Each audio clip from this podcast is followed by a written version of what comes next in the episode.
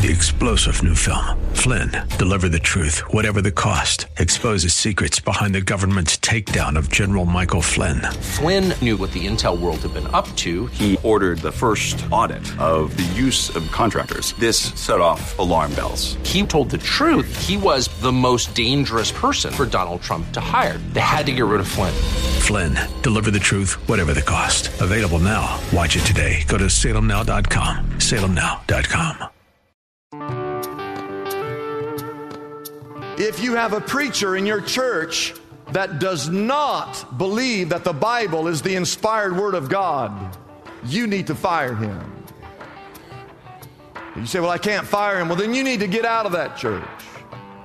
You say, Well, I can't get out because grandpa's buried out and back. Well, you need to dig grandpa up and go bury him somewhere else.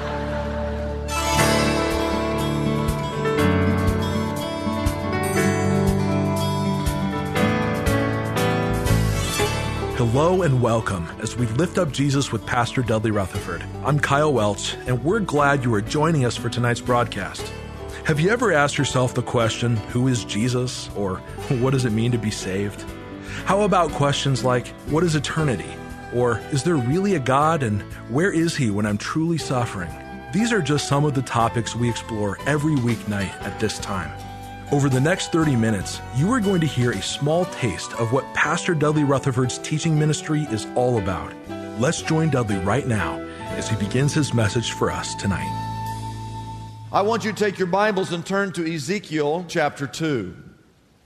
God was the one,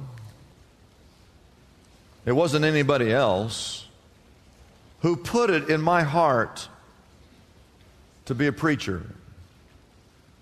As a boy growing up in a preacher's home, my father never once ever said to me, Son, you would, be, you would make a very good preacher.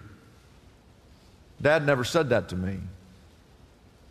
He never said, Son, you ought to go to Bible college, follow in your dad's footsteps. Never said that to me.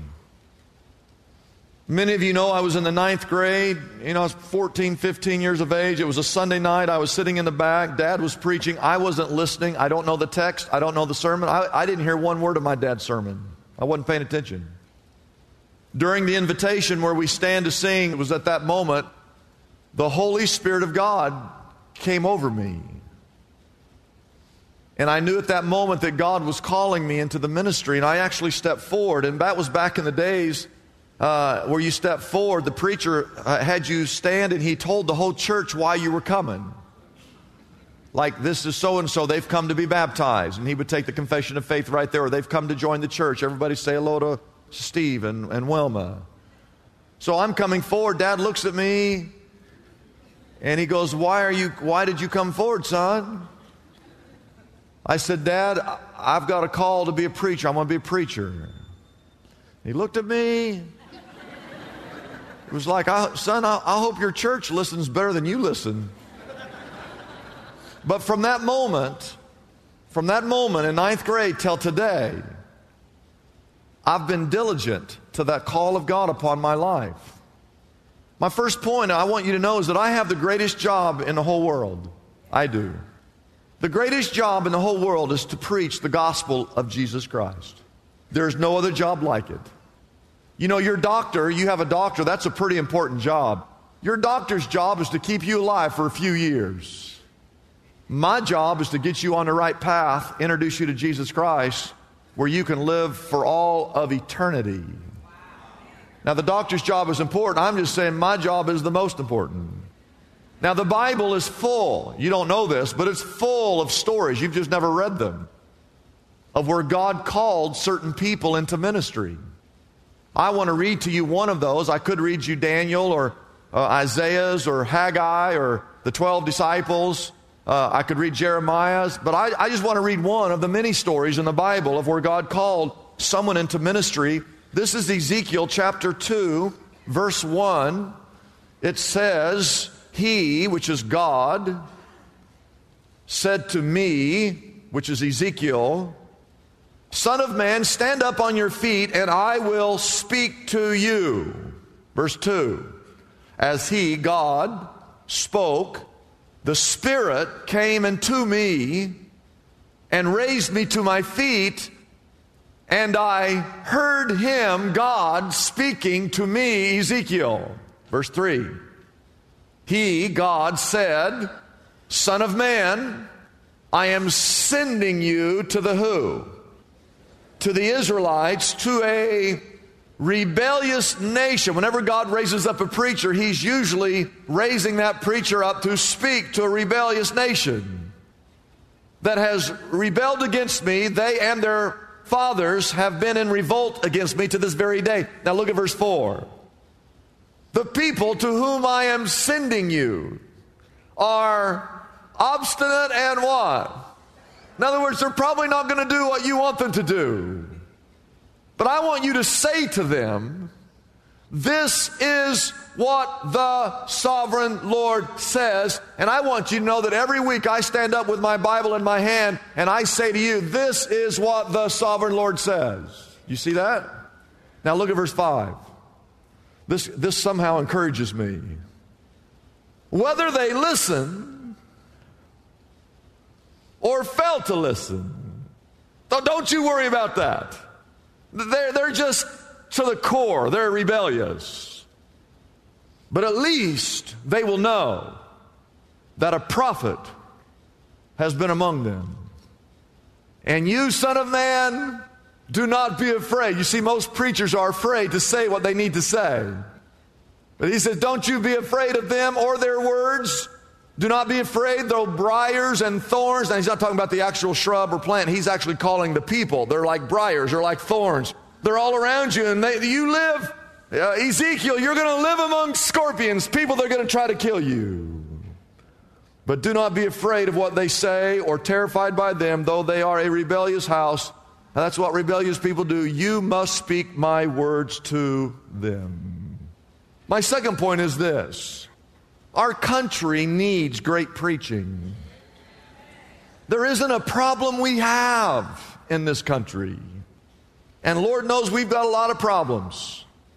The breakdown of the family unit, the redefinition of marriage, the destructive force of pornography, our unsecured borders, our loss of religious freedom, the spiraling debt, which is 18 plus trillion dollars and growing, the lack of value and respect for human life in this country, our overcrowded prisons, the liberal professors in our educational institutions, our disobedient children, and just basic immorality. There isn't a problem we have in this country that couldn't be solved with a generation of preachers who would preach God's Word. What this world needs more than anything else is a group of soul winning, sin fighting, Christ honoring, church building, Bible preaching preachers. I like what that one old preacher down south said. He got all confused. He was going to say, I was called to heal the sick and raise the dead and cast out the devil. But he got his tongue tied, and instead he said, God's called me to heal the dead and cast out the sick and raise the devil. we need some Ezekiels who've been called of God to preach to a rebellious society. We need some Elijahs who've been with God and who can pray down fire from above. We need some Isaiahs whose lips have been touched with coals from off of heaven's altars. We need some Daniels who'll stand against the king's decrees and will do things unpopular even if they're threatened to be thrown into a den of hungry lions. We need some Hoseas who will preach that no matter how far you've drifted away from God, no matter how severe your sin, that God still longs for you to come home and be where you're supposed to be. We need some Jeremiahs who will weep and cry when they see the condition of the world. We need some Elishas who will serve under the power of the Holy Spirit and who will do miraculous things in the name of our Lord. We need some people like John the Baptist who will proclaim the coming of the Messiah and make themselves less and pointing others to the Lamb of God that taketh away the sins of the world. We need some men like John who will give us a glimpse of heaven as seen in his writings in the book of Revelation. We need some men like Paul who will desire to take the gospel to both Jew and Gentile alike. We need preachers who'll preach that hell is still hot and that heaven is still uh, real, and that sin is still wrong, and that the Bible is still the Word of God, and that Jesus is the only way to salvation. That's all our world needs. But number three, although it's the greatest job and most needed job, it's one of the most discouraging jobs in the whole world. There's not a week goes by that the average preacher doesn't think about quitting. It's usually on a Monday. After he reads all the little cards that you guys write, all the things you complain about and don't like about him or the service or his family. Every week you're dealing with people's problems 24 hours a day. You're subject to people's criticisms. People that you dearly love break your heart. And even though there's great joy, and I have great joy in seeing so many lives change for the better, it, it, it, for some reason, it's, it's, it's, it's balanced out by all the hurt that you experience when you see so many people who are falling away from God and not honoring God. Every preacher is sick on Sunday afternoon when he stops to think about all the people that weren't in church who should have been in church. No matter how good your sermon is, it's never good enough. There are never enough hours in a day. It's a lot of heartache, there's a lot of wayward sheep. And that's not just a job, you see, because every single person that I see, I realize that eternity is in the balance. The circle of pastors that I run around with, most of them, you'll never know this, but behind closed doors, they're discouraged. They're discouraged because their churches don't grow the way they think they ought to grow. They're discouraged because they always believe the, the resources are, are lacking in their personal life and in their church. They struggle with the board, they struggle with the staff, they struggle with disunity and lack of loyalty. I'm talking to a pastor right now his church is twice the size of this church. They have twice the people that we have, twice the space that we have, twice the influence that we have. And he's so discouraged, he's ready to quit. I've told him many times, brother, don't quit, just hang in there. Things will get better. But he is ready to walk out that door. The average minister, and I want you to know I'm not average, but the average minister the average minister lasts at a church for less than two years. That's all he makes it. Before he gets run out or before he gets so discouraged, he quits and goes to another church. The average length that a man is in ministry before he just quits altogether is about seven or eight years. In other words, he says, a man sits here, goes, I feel like I'm supposed to be a minister. Okay. He goes to Bible college. He goes for four years. He gets into that first church. And they just beat him up and chew him up and spit him out. And he, so he goes to the second church. He's there for about a year and a half.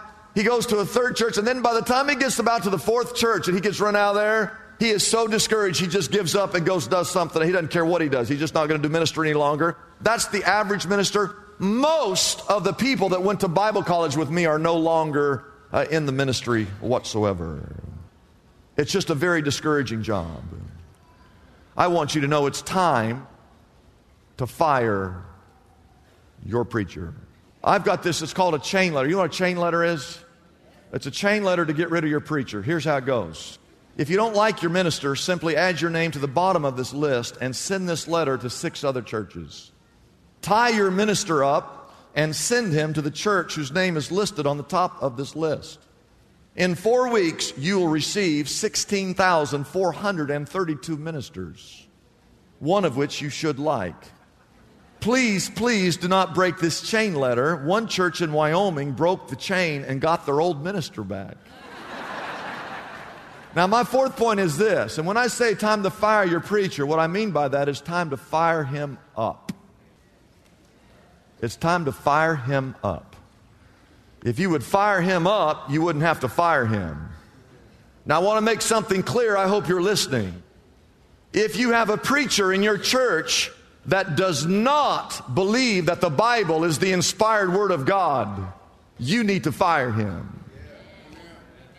You say, Well, I can't fire him. Well, then you need to get out of that church. You say, Well, I can't get out because grandpa's buried out in back. Well, you need to dig grandpa up and go bury him somewhere else. and find you a church that believes that the Word of God is the Word of God.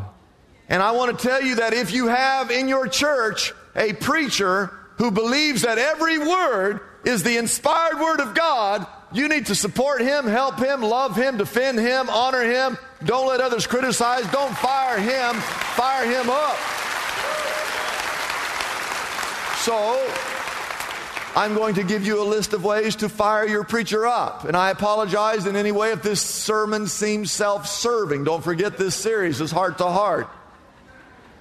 And so, what I want to just tell you if this is bothering you, then you forget about me. You forget about me. I want you to think about all the pastors in the other churches of this city. I want you to think about all the other pastors on this church staff. I want you to think if you're a visitor here and you don't even go to this church, I want you to think about the pastor of the church that you belong to. I want you to think about all the former pastors of this church. I want you to think about the future pastors of this church who aren't even here yet that one day will be here. And if you want, you can think about me a little. Number one, write this down. You need to pray for your pastor if you want to fire him up. If you have a preacher who preaches the Word of God, I hope you're listening. Every time, not sometimes, every time he gets into the pulpit, you should pray, Dear Lord, thank you that in our pulpit is a man who believes in the Word of God, who exalts Christ, who fights sin, who is not politically correct, who loves his family, who cares about the lost, who preaches the truth, who lifts up Jesus Christ. And Lord, would you bless him and protect him and provide for him and honor him and guide him. And Lord, no matter what he's going through, would you be with him? That's the prayer you ought to pray every single time you go to church. I want you to know that it's like a light switch. It's like a switch. I can tell. I can tell when people are praying for me. I just, I don't know just the Holy Spirit of God, I can just sense when a life group is praying for me, when a family is praying for me, when you are praying for me. That's why I blow you kisses. I want to thank you. Mm, thank you, thank you, thank you for your prayers. The Apostle Paul wrote these words. In 1 Thessalonians chapter 5, verse 25, he said, Brothers, pray for us. At the church at Ephesus in chapter 6, verse 19, he said, Pray for me that whenever I open my mouth, I may declare the word of God fearlessly. Oh, you ought to pray that prayer every week for your pastor. And in the book of Colossians, chapter 4, verse 3, he says, Pray for us. He says it again in Second Thessalonians, chapter 3, verse 1. He said, Finally, brothers, pray for us. He says it again in Hebrews 13, verse 18. He says, Pray for us. So, the number one thing on my list, if you want to fire up your preacher, pray for him. Number two, write this down. Say amen once in a while. I've seen some of you at the Dodgers game. I see you at the Lakers game and the Clippers game. I see you at the UCLA games. I see you at the USC games. There's not much to cheer about, but I see you there. I see you at your son's soccer game or your girl's softball game, and you have to, you cheer your children on. Oh, good job, go, go, go, go, go, go. You come to church and say,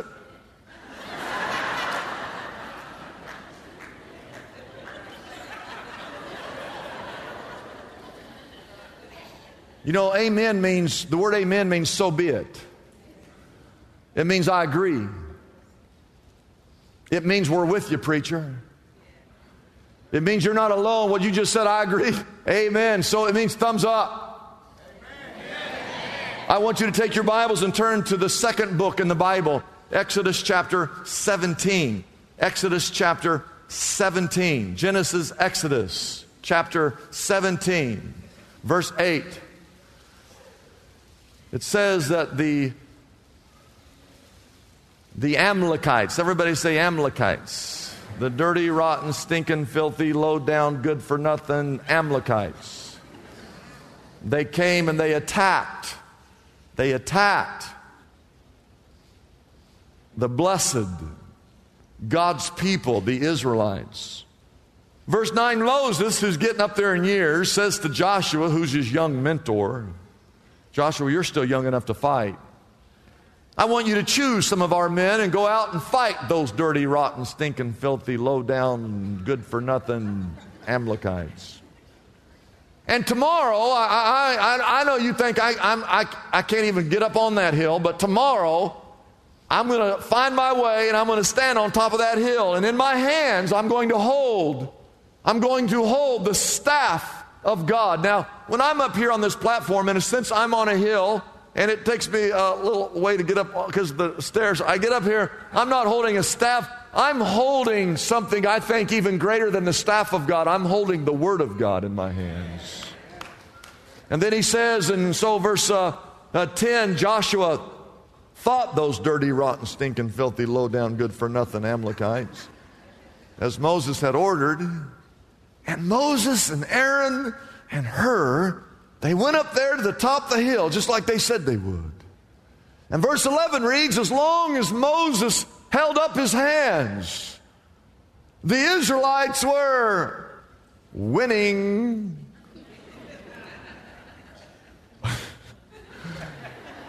but whenever he lowered his hands, why, those dirty, rotten, stinking, filthy, low down, good for nothing Amalekites were winning. Verse 12. When Moses' hands grew tired, they took a stone and they put it under him and he sat on it. And then, oh, Aaron blessed his heart and Hur blessed his heart. The Bible says they held his hands up, one on one side and one on the other, so that his hands remained steady till sunset. Verse 13 reads So Joshua overcame those dirty, rotten, stinking, filthy, low down, good for nothing Amalekites. I want you to know that when you say amen, in a sense, you're running up here on stage and you're holding up my hand. And you're saying, Preacher, keep preaching, keep preaching, keep preaching. You're saying, Preacher, we're in this thing with you. You're not, you're not here alone. Well, we want to be like Aaron and we want to be heard. Did you know that when you say amen, that the preacher preaches shorter?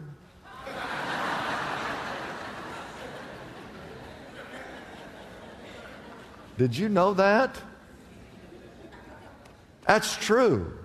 Because if he doesn't hear your amen, he thinks that you didn't get the point, and so he has to repeat the point again.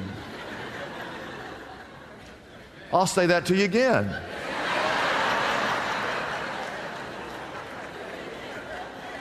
Some of you are really slow today. You see, when you don't say amen, the preacher thinks you didn't get the point, and so he has to repeat it again. So what happens is he ends up preaching twice as long. And if you'd only say, if you'd only say amen, what he thinks, he thinks, oh, they got the point. We'll go on to the next point in the sermon. No, no, no, no, no, you don't understand. You see, if he hears an amen, he thinks that the people got the point, and so he goes on to the next point of the sermon.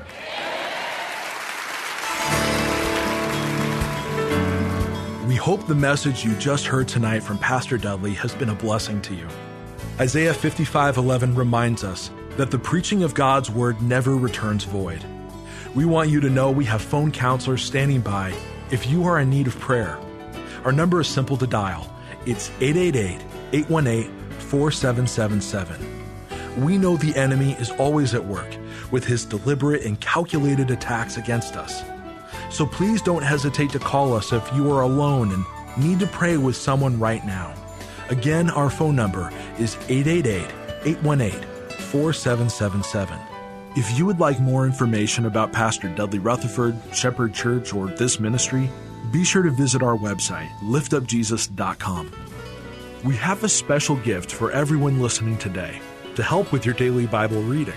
It's our Anchored Journal a complete 365 day Bible reading guide and journal that will help you stay connected to God's Word throughout the coming year. The Anchor Journal comes in a choice of colors and can be yours right now for a gift of any size to the Lift Up Jesus ministry.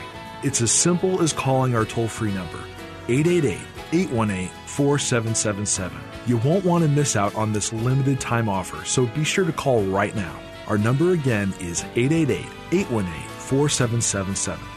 The Anchored Journal can also be found on our website liftupjesus.com. Get yourself anchored to God's Word with your personal anchor journal today. I'm Kyle Welch, inviting you to join us every weeknight at this same time here on KKLA as we lift up Jesus with Pastor Dudley.